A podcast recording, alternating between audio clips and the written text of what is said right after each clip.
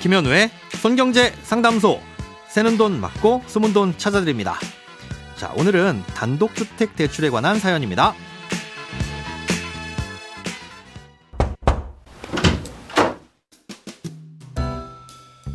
안녕하세요. 항상 친절하고 쉽게 설명해 주셔서 잘 듣고 있습니다.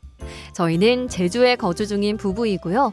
혼인신고는 2018년 1월에 했고, 아이도 한 명 있어서 신혼부부 대출이 가능한 것으로 알고 있습니다. 저희는 예전부터 쭉 농가주택에서 생활해왔고, 앞으로도 농가주택에서 살고 싶은 생각인데요. 주택을 구입할 때 아파트가 아닌 주택들도 대출이 가능한 건지, 가능하다면 현재는 사람이 살고 있지 않은 마치 외관상으론 폐가처럼 보이는 주택도 대출이 가능할지 궁금합니다. 더불어 혹시 토지를 구매할 때도 디딤돌 대출처럼 정부에서 지원해주는 대출이 있는지도 알고 싶습니다.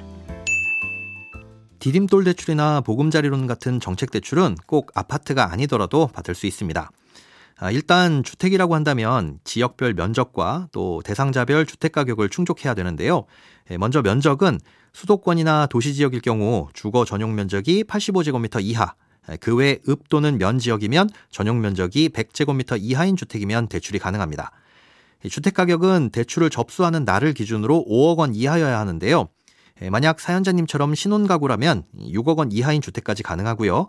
신혼가구가 아니더라도 자녀가 2명 이상인 가구라면 6억 원의 기준을 적용받습니다. 중요한 건 해당 주택의 가격인데요. 담보 평가를 할 때 주택의 가격은 현재 시세를 최우선으로 하고요. 그 다음 공시 가격, 다음이 분양 가격, 예, 끝으로 감정 가격 순으로 평가합니다.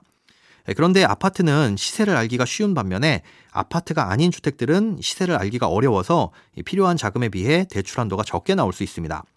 아, 예를 들어 기존 집주인과 5억 원에 그 집을 사고 팔기로 계약을 했더라도 아, 이건 시세가 아니라 매매 가격일 뿐이잖아요. 예, 그래서 순서상으론 공시 가격이 얼마인지를 보게 되는데요. 예, 만약 공시 가격이 3억이면 3억 원을 기준으로 대출이 나오게 됩니다. 공시 가격이 없는 주택의 경우엔 주택도시기금에서 비용을 부담하면서 감정평가를 받게 되는데요.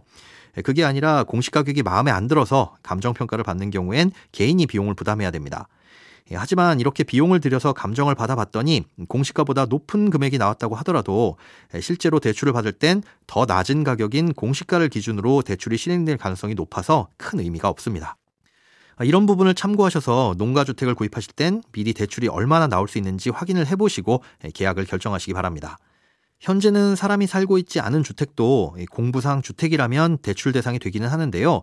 앞서 말씀드린 대로 그런 주택은 가격이 더 낮게 평가될 수 있으니 주의하셔야 할 건 마찬가지입니다. 예, 그런데 만약 내외부를 수리한 다음에 거주를 하시려는 경우라면 하나 더 신경 쓰실 게 있습니다. 이 디딤돌 대출은 반드시 실거주를 해야 합니다. 정당한 사유 없이 1개월 이내에 전입하지 않고 1년 이상 실거주를 하지 않으면 대출을 갚아야 하는데요.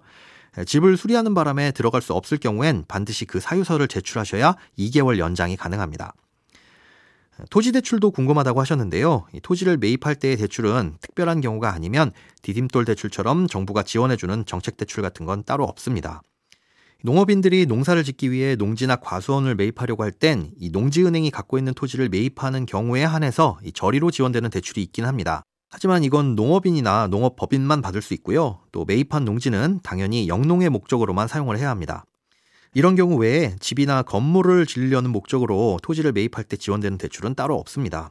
음, 결국 일반 금융권을 통해서 대출을 받을 수밖에 없는데요. 주택담보대출에 비해 대출 상품이 다양하지도 않고 또 취급하는 곳도 상대적으로 많지 않습니다.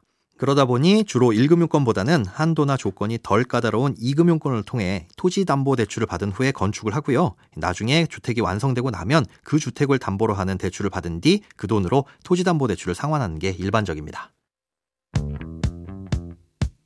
돈에 관련된 어떤 고민이든 상관없습니다. imbc.com 손에 잡히는 경제 홈페이지에 들어오셔서 고민 상담 게시판에 사연 남겨주세요. 새는 돈 맞고 소문 돈 찾는 손경제 상담소. 다음 주에 다시 찾아올게요.